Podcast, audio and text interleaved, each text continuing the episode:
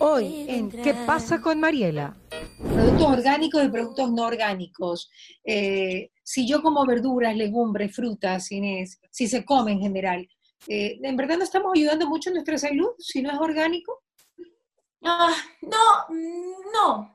A ver, el producto orgánico es bueno porque se mantiene, o sea, eh, igual tienes que combatir las, las enfermedades o, las, por ejemplo, las hormigas, las plagas, de alguna manera. Lo que pasa es que a veces las combates este, de una manera natural, pero, pero terminas cuando son cultivos extensivos, no estoy hablando del huertito en la casa, porque el huertito en la casa más te vale que lo hagas orgánico 100%, o sea, no, que no, no tengas que utilizar ni herbicidas, ni fungicidas, ni nada de eso. Con el auspicio de Municipio de Quito, Interagua, Nature's Garden, Banco del Pacífico, Puerto Limpio, Calipto, McCormick, Mave, Crear, Beris, Municipio de Guayaquil, Cruz Roja Ecuatoriana, Alacena y Don Vitorio. Bueno, 12.58 estamos aquí haciendo contacto contigo en Radio Fuego 106.5. Un gustazo estar con Inés Manzano. Mi querida Inés, ¿cómo estás? ¿Cómo, ¿Cómo va tu lucha por la ecología, tu lucha por el medio ambiente, tu lucha por eh, legalmente, ¿no? Porque eres especialista en ello. Alguna vez me lo dijiste en otra entrevista. Y yo te dije, ¿cómo es eso? Igual que te preguntó tu papá en la época, ¿no? Pero en todo caso, mi querida Inés, cuéntame cómo va tu lucha. Bueno, este, los temas, acuérdate que ambientales han tenido, tal vez resurgen con mayor sensibilidad porque la gente se está dando cuenta de cosas que tal vez no veía o no sentía o no escuchaba. Y cuando tienes menos ruidos de motor, menos contaminación de los ríos, menos contaminación inclusive de la atmósfera, tú puedes ver que la belleza de la biodiversidad. Ese es el punto de vista que a todos los seres humanos nos puede pasar y que estamos viendo, pero el otro es ya la parte de, digamos, empresarial, donde siempre se trata de prevenir cosas, que creo que con, el, con la baja eh, productividad que ha tenido que tener por este difícil acceso a lo consumidor, pues tú también estás viendo que hay menos contaminación de parte de ellos. La pregunta es cómo vamos a salir ya cuando lleguemos a, esta, a, esa, a esa normalidad donde la gente pueda salir qué tipo de, desarrollo vamos a proveer, un desarrollo solo combustible fósil, solo energía limpia.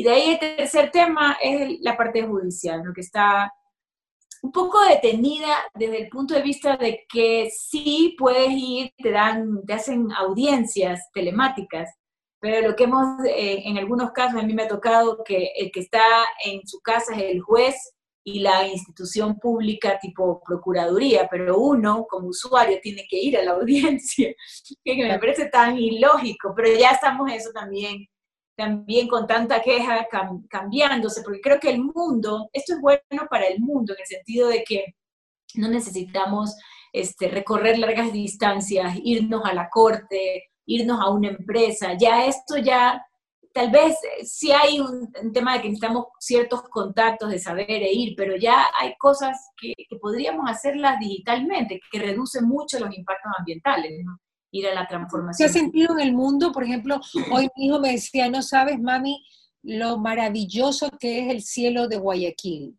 estrellado. Probablemente eso se vaya, claro, hay todo filósofo, ¿no? Probablemente ya la gente comienza a salir y eso ya se vaya, pero lo voy a aprovechar hasta que se vaya. Mira, mira que el cielo de Guayaquil, mira, se ven las estrellas ahora. ¿ah? Claro, porque acuérdate que solo en la playa claro. veíamos eso. O en, o, en, o, en el, o en la mitad de las montañas veíamos eso. Porque el cielo deja de, deja de ser percibible por, tanto, por la cantidad de luz que hay, o sea, por todas las, digamos, es una contaminación visual, bueno, así se llama. Entonces, letreros, luces, este, funcionamiento de cosas en la noche, hace que te distraiga. Y mire que eh, es un tema interesante porque en, en, las, en las playas en Estados Unidos la, hay, hay lugares donde hay desove de las tortugas, pero están prohibidas las casas o los edificios al pie de la playa, en estas playas donde se han asentado, donde hay desoves de, de los huevos de tortugas, de que prendas en la noche. O sea, a partir de las 7 de la noche ya se apagan las luces para que tú no puedas desviar a la tortuga que está entrando a la playa, porque las luces las, las, este, las confunden. Entonces, eh, eh, inmediatamente, o sea, digamos que hay periodos de desove, donde la pobre gente que está ahí tendrá que ir con vela o, internamente tiene que tener una protección, pero no puedes hacerlo precisamente por lo que dice tu hijo, que es lindo, porque te estás dando cuenta de algo que no se podía ver que no se podía ver. Ahora, también eh, el ataque, por decirlo de manera, de ciertos roedores, de ciertos animales, en las casas, en los parques, en todos lados. Eh, dime si esto dentro del medio ambiente es normal y tenemos que comenzar a convivir con ellos eh, de una manera tan cercana. No, no, no. Bueno, acuérdate que también hay, hay este, bueno, hay animales que no son buenos para la salud de, las personas, entonces no tienes que convivir con ellos. Pero este, si ves si ves que, por ejemplo, los pájaros son más atrevidos últimamente, ¿no? Que, que, están ahí Claro, pero con pájaros no pasa nada, pero una zarigüeya, un zorro, una rata que te venga por el pie. pero la zarigüeya, la, la zarigüeya no es mala, la zarigüeya de hecho lo que pasa es que es fea pero realmente no es un animal malo, es un animal que inclusive lo que está haciendo es, es, es, como que si tuvieras un fumigador en la casa, más o menos. Nadie quiere tenerlos en la casa, porque se comen, se comen insectos que van a tu casa. Entonces, lo que estás tratando de hacer es que no lleguen a tu casa. Digamos que es algo como un limpiador.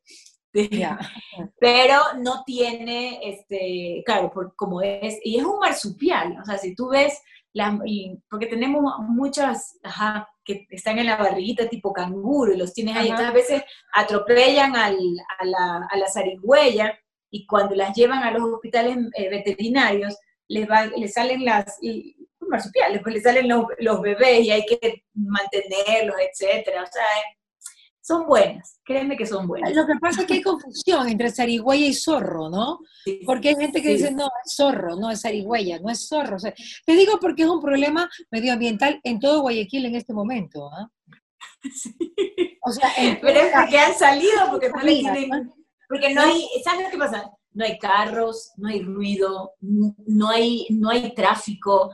Entonces, claro, ellas que están usualmente reprimidas en sus pequeñas áreas, porque encima Guayaquil se construyó sin áreas verdes, o sea, no tienes un parque eh, en la mitad, o sea, lo que se ha salvado son las orillas del estero, pero tú en realidad no tienes lugares donde estos animalitos estén, estén bien o puedan estar bien. Entonces, el momento en que no hay ruido, mira, esto es como una foto de Chernobyl, cuando hubo en, este, este eh, fuga radioactiva que hizo que la gente que vivía en Chernobyl, que era un pueblo, digamos, que vivía alrededor de la producción de energía nuclear, se vaya, muchos de ellos con cáncer, etc.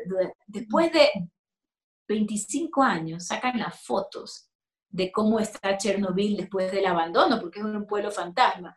O sea, toda, toda la naturaleza cubrió los edificios, los animales estaban por todas partes, este, ciervos, zorros, conejos. Entonces tú ves que realmente eh, la naturaleza no puede, puede vivir muy bien sin nosotros. Lo que pasa es que hay que ver cómo se convive, cómo se dejan esos espacios donde la, esta, esta, fauna urbana, porque ya la, la zarigüeya se convirtió en fauna urbana, pues tenga esos lugares y no llegue a nuestros hogares. Entonces, la construcción de las ciudades ha sido difícil, o sea, ha sido muy mal, por decirlo así.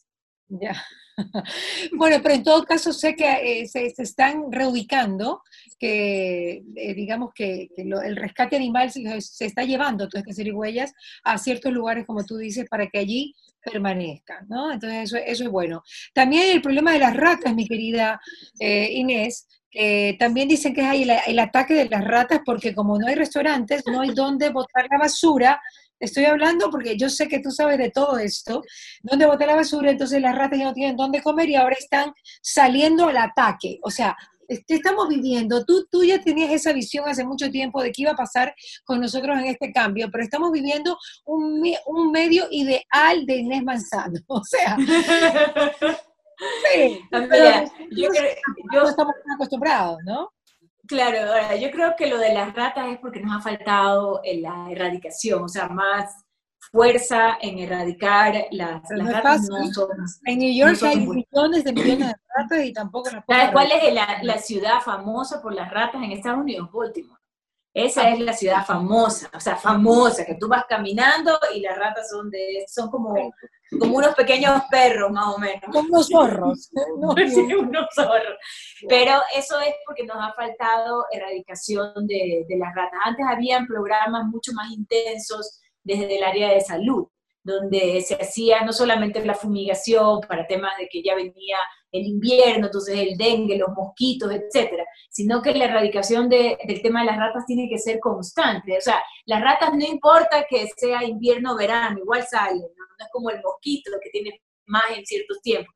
Entonces ahí lo que ha faltado un poco la parte de la de, de salubridad mm, de lo público este, hacia, hacia la comunidad porque sí se puede erradicar, o sea, sí las puedes contener y erradicar. Y lo otro es que también es, es un tema de evidenciar que nosotros estábamos botando la basura donde no se debía, o se estaban haciendo basureros donde no se debía. Entonces, las ratas son como cualquier, como cualquier animal, animal de costumbre. Entonces, si hay un lugar donde han estado merodeando porque hasta que llegaba el basurero y etcétera, habían estos lixiviados y habían estos desechos, ellas iban ellas vuelven a ir al lugar. Entonces, ahí es cuando se aprovecha para más vale erradicarla. Entonces, yo creo que este es como, como un mal eh, que evidencia ciertas cosas que no habíamos estado haciendo bien y que hay que hacerlas mejor ahora. Claro, pero ahora el tema del plástico, Inés, es un, es un, eh, es un asunto a tratar otra vez, porque todo esto es desechable. Los guantes desechables o sea... Las fundas. Las, fundas, plásticas. O sea, y se está usando en cantidades. O sea, el doble o el triple que antes, todo lo que es desechable, porque muchas veces prefieres algo desechable por seguridad, por salubridad. Claro, y de hecho tú lo que haces es que viras la funda donde vino, donde contiene los productos que has comprado y la botas. Y si antes la usabas, inclusive la podías usar para ponerla por en el basurero de la oficina, del baño, no lo que sea. Ya no haces eso. No, ya no haces eso.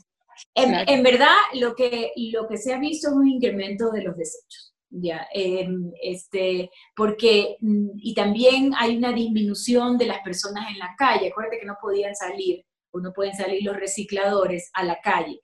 Se las ha tenido que, las empresas que reciclan, han tenido que invertir, y está bien, porque ellos son los que les entregan para, las grandes empresas, los recicladores que están en calle, protocolos, seguridades para ellos, para que cuando hagan el reciclaje, pues no sean los, los o sea, no, no terminen ellos contaminados. Mira que en la calle hay mayor, o sea, mientras tú estás en la calle, y la verdad es que la gente no sabe, pero hay una, hay un, hay una ONG que es, eh, se llama RESA, Refugio del Espíritu Santo para Personas en Situación de Calle. Entonces, saca a la gente de la calle durante los, el día para darle capacitaciones, alimentos, etc. Pero no tenían dónde hacerlos dormir. Bueno, de, mm, por decirte algo, del 100% de las personas que están ahí, 99 tienen COVID. 99% tienen COVID. ¿Por qué? Porque lo han adquirido en la calle. Entonces, imagínate el reciclador. Eso era como decirles, vaya y contamínese usted y toda la familia que depende del, proceso. Entonces, este, por eso no salían y se veía más, más acumulación, este, pero efectivamente hay más desechos hoy en día sin reciclar y sin tratar por el miedo a la contaminación en el COVID. Acuérdate que cuando tú reciclabas las botellas de, que tomas, o sea, las botellas plásticas, este, tú las, se reciclan, se hacen como, como unos pequeños, este, digamos, pedacitos para que vayan a otro proceso productivo. Y si bien el coronavirus es un virus que no resiste el calor, díceselo pues a alguien que vaya a comprar material reciclado, va a decir, no, no quiero, o sea, quiero material virgen. Creo que ese es el principal problema al que nos enfrentamos en el mundo, ¿no? que ya estábamos dejando el material virgen, estábamos tratando de involucrar más del 50% de material reciclado y este, justo este, vienen todas estos... Em, eh, impuestos que ya están aplicándose hace como tal vez unas tres semanas, que es el impuesto acerca de las fundas plásticas, ¿no? Que si no contiene material reciclado, tienes un impuesto que se va año a año gradualmente aumentando. Pero este, las empresas dicen, no, yo sí uso reciclado, pero si tú vas ahora a supermercados, ya no encuentras ni siquiera las fundas como antes guardaban la, la compostura y decían 50% reciclado y ponían el nombre de la empresa del, comercio, ¿no? No, ahora tú te entregan fundas y menos que, que, lo han visto todo el mundo, hasta en la farmacia, fundas sin los nombres de las empresas. Entonces, eso significa dos cosas, que están de, no tienen interés alguno de vender la funda reciclada y segundo, que no quieren que su, que su marca salga porque no, no logras despachar o reciclar adecuadamente, entonces que su marca salga volando por alguna parte en una funda que no ha sido bien tratada. Ahí tienes ese, y ese es el, a, lo que estamos luchando, para que se entienda que hay una ordenanza en el cantón de Guayaquil, hay una ordenanza en la provincia de Manabí, hay este, una ordenanza en Cotacache, o sea, tienes algunos municipios que tienen ordenanza. Pero, pero Inés, la, la, necesidad en este momento y los problemas que tenemos lo desbordan. Eso es una realidad. es una realidad. Es una realidad, pero... Es como, que, es como que el semáforo está en amarillo, pero la gente está en verde. Así es. O sea, hay, hay necesidades que te desbordan, Inés. Y, y prioridades, y prioridades también, sí. Y prioridades también. Es, verdad, es verdad. ah, sí, sí, sí. ¿Qué querías decir? Que, que creo que también hay, hay, que, hay que ver este, quién, quién es el que tiene, o sea, en, temas de plásticos, este, como hay tanta variedad de plásticos, la gente pensará que solamente el plástico uno solo, no hay, hay el plástico PET, que es el de la botella, este, hay el PVC, ese plástico es el peor de todo, porque no se puede ni reciclar. Entonces, claro, te enfrentas a que la empresa, por el afán de salir, de vender así sea el 50% de lo que usualmente está vendiendo, pues no está interesada ni en reciclar, ni en poner material reciclado, ni en nada. O sea, ha sido... Porque son más costosas además. Porque son, más, costosas, además. Claro, por supuesto. ¿Qué pasa con los huertos orgánicos, Inés? Eh, Mira, es, puede, implementar? Porque Mira, esa es, un, es, esa es una iniciativa que la verdad es que venía años pensando que la gente se debería de saber alimentarse en su casa eh, ya, o sea, ya. Y en el caso de, de los, de, en el momento del COVID, lo que, lo que hicimos fue em, hacer con los bancos de alimentos, porque los bancos de alimentos de Ecuador solamente existía el de Guayaquil cuando inicia el COVID. A las dos o tres semanas de, de a las dos semanas que salió, o sea que ya teníamos el aislamiento, nosotros comenzamos a decir, necesitamos más bancos de alimentos, porque esta no es una crisis sanitaria, es una crisis de, de, alimentaria. O sea, la gente no ha podido alimentarse porque no tiene dinero, porque no tiene acceso a productos, etc. Entonces ahí hicimos otros bancos de alimentos, Cuenca, La Tacunga, el de Manabí, que se maneja divino, el de Manabí es, es una estrella, igual que Guayaquil y, y Cuenca, y estamos por lanzar el de Quito. Son bancos arquidiocesanos, significa que son de la iglesia, porque la iglesia llega donde las papas queman. Entonces, eh, esa era la vía que había que hacer. Y, y, lo que le decíamos a, la, a, los arzobispos era, por favor, hagamos un proyecto para también ayudarlos a alimentar. Entonces hicimos este proyecto de huertos familiares, donde tú tienes este, varias cosas. Primero, tú puedes comprar tu huerto, tenerlo en casa con cuatro tipos de productos. Este, hicimos un webinar, estamos haciendo uno por, mes, para un poco mm, este, activar a la gente que tenga en su macetero, en el huequito que tenga de la ventana, no importa, atrás de cuando está cocinando y abre los grifos y está lavándose, ahí atrás siempre hay un, hay un espacio chiquitito ahí también puede tener su huerto, en el jardín, en el balcón, que sea un movimiento que nos enfrente a alimentar a nuestra familia con productos que sean de, rápida, de rápido cultivo y cosecha, porque esa es la otra, te vas a poner a cultivar, si quieres el árbol de papaya, sí, se demora bastante hasta que salga, pero pero el, tener un huerto, sí, exacto, necesitas tener algo súper rápido. Teca, sembremos teca en la casa. Más o menos, sí. 20 años ahí esperando hasta que Entonces tienes algo más rápido. Entonces, por eso este, el huerto tiene. Y hay, y hay alimentos que salen, por ejemplo, a los 30 días, a los 40 días. es un alimento que puedes utilizar que la lechuga, usualmente la albahaca, el perejil, el culantro, la cebolla. Entonces tienes algunos este, que tú puedes usar este, de una manera constante. El, el tomate y el pimiento sí necesitan un macetero, son plantas altas, no, no, son, no son plantas pequeñitas. Entonces, sí, pero también puedes hacer. Entonces, la idea es que la gente vaya cogiendo ritmo y, y que participe su familia. Porque al, el niño, el niño es, es la cosa más linda, ¿no? es novelero. Entonces hay que enseñarles a hacer hasta el semillero, ¿no? Abre un, abre, que abra un tomate, que le, las semillas de ese tomate las ponga en una servilleta, las esparza bien, deje que se seque y cuando están secas, ahí va y se las lleva al semillero. La manera en que hace semillero, la gente piensa que tienes que tener pues super jardín, fondo, y, ah, con, esa, con, con las bandejas de huevos, ahí mismo puedes hacer tu semillero. ¡Ay, qué buena idea! Sí, ahí, ahí tienes como, dependiendo de si compras los 12, los 30, ahí está y lo puedes hacer. Y de ahí cuando ya sale la, la plantita, ya puedes trasladarla a la parte definitiva. O sea, tener buen sustrato es fácil, o sea, hoy en día encuentras tierra de sembrado en todas partes.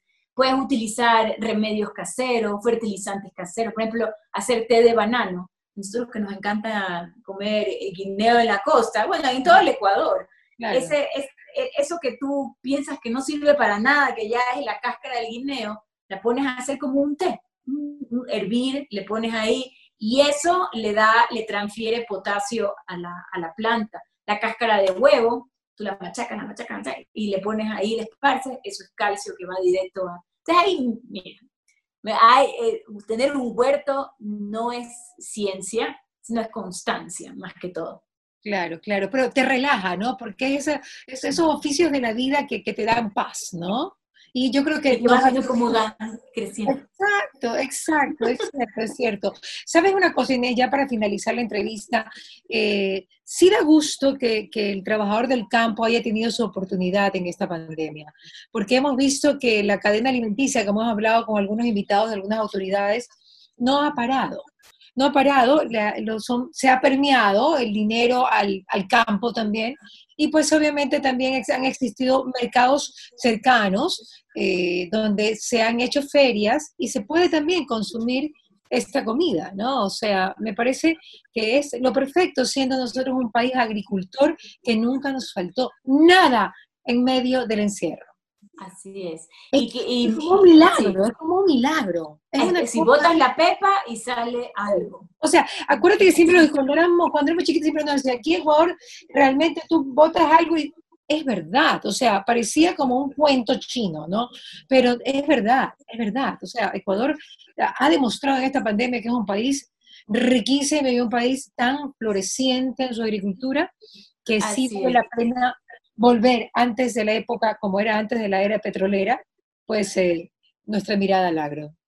Es verdad, y sabes que este, algo que es lindo lo que dice, la verdad es que qué lindo que, que se reconozca al agricultor. Yo vivo en el campo, por si acaso, este, entonces mi, yo escucho todas las mañanas las vacas, los gallos, las de, de, los vecinos, pero una cosa que este, se decidió como barrio, en, el, en, este campo, porque estoy en las afueras de, de Quito, este, más cerca del Quinche que de Quito, imagínense, o sea, estoy bien lejos, como a una hora de la ciudad.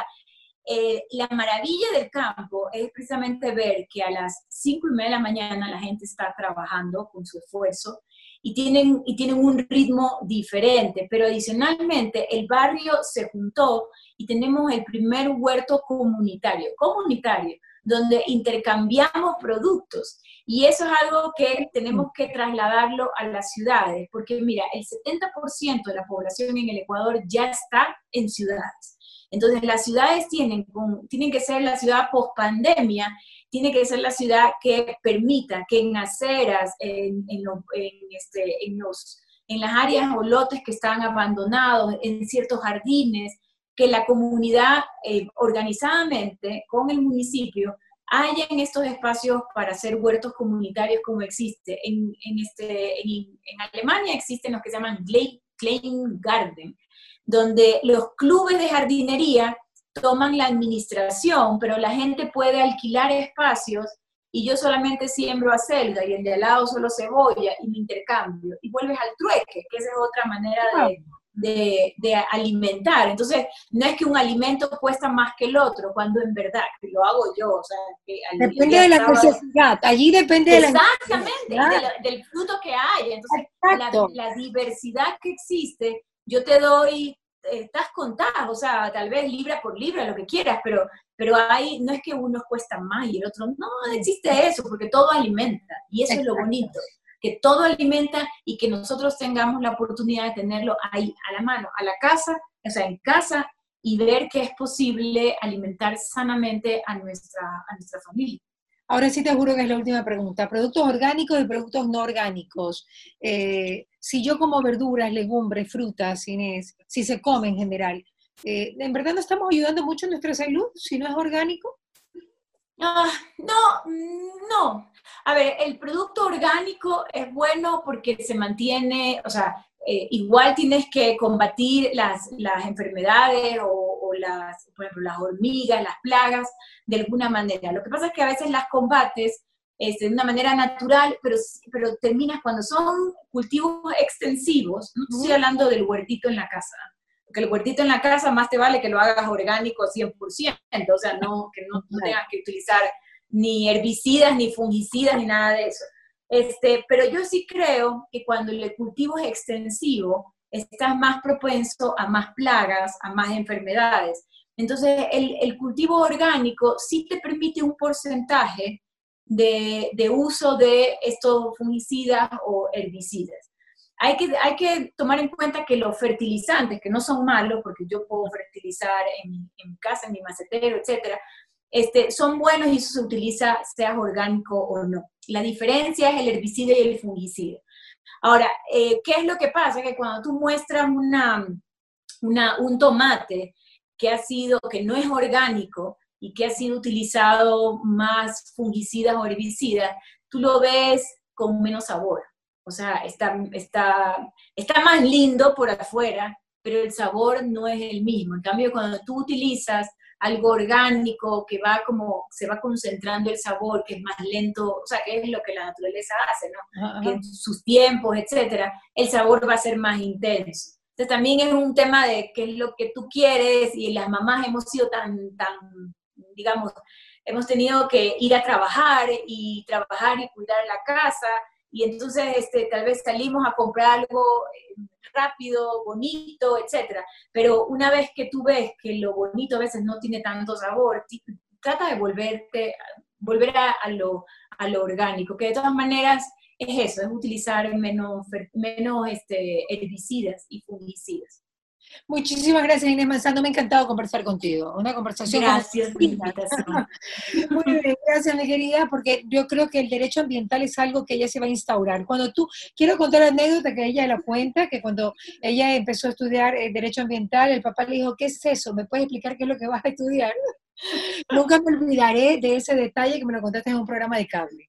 Y realmente sigue siendo poco entendida, Inés.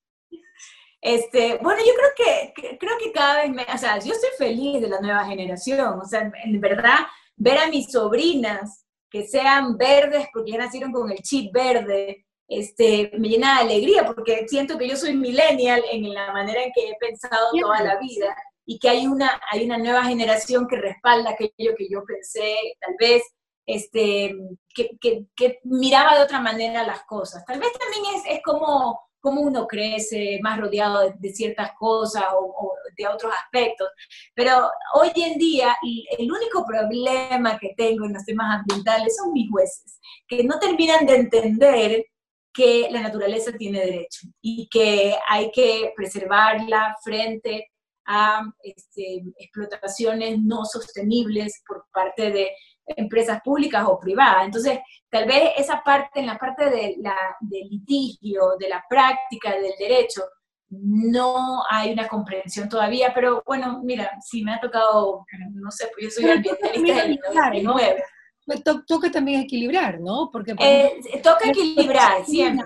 Claro, toca, en la explotación de minas es bueno o es malo. Es bueno porque obviamente le va a dar un recurso al país muy importante y es malo porque lo hace de una forma inadecuada o Exactamente, exactamente, exacto. Pero necesitamos ejemplarización, o sea, es decir, si tú lo hiciste mal, o sea, hay actividades que están permitidas. Aquí en el Ecuador todas, todas, o sea, salvo las ilegales como el tráfico de estupefacientes y el cultivo de cosas que no debes, pero todas las actividades están permitidas, pero te permiten siempre y cuando tú cumplas con unos mínimos ambientales. Entonces, el, el tema es, no los cumples, tiene que haber sanción judicial, no te digo administrativa, sino judicial, o sea, que haya un caso ejemplar. Entonces, esa, esa parte todavía nos falta un poquito más para poder ir a la Cárcel, a la cárcel si no cumples eso, más claro. Más claro, exactamente. ¿Sabes qué? Así no se hace, así no se hace negocio, porque tú, cuando tú utilizas, cuando tú contaminas frente a una empresa que no ha contaminado y que tiene todas las tecnologías, tú estás haciendo competencia desleal, porque a la empresa que, está, eh, que, se está formando, teniendo buena y eficiente mecanismos y tecnología, le cuesta y su producto va a salir un poquito más caro del mercado. Pero la empresa que no hace nada y que no involucra a su gente y que no mete tecnología, sale al mercado a la par que la que sí puso con los mismos precios. Entonces, esto tiene una competencia desleal porque tienen más dinero que le ha entrado cuando debió haber invertido para mitigar esos impactos. Y el consumidor no sabe. O sea, el consumidor al final del día paga aquí, allá y compra, ¿no? Exacto. Entonces, que yo creo que toda, esa parte todavía nos falta un poco, pero vamos, ya vamos a llegar. y ahora está con toda la vida porque yo creo que nos estamos dando cuenta de lo importante que es realmente estar en comunión con el medio ambiente. Maravilloso. Gracias, Inés. Me encanta que hayas dado esta entrevista finalmente, que te hemos perseguido algunos, algunos días, pero bueno, finalmente. Un beso, Inés. Dios te bendiga. Un abrazo. Chao, gracias. campo, qué rico. ¿Qué pasa con Mariela? Fue presentado gracias al auspicio de Municipio de Quito, Interagua, Nature's Garden, Banco del Pacífico, Puerto Limpio, Calipto, McCormick, Mave, Crear, Beris, Municipio de Guayaquil, Cruz Roja Ecuatoriana, Alacena y Don Vittorio.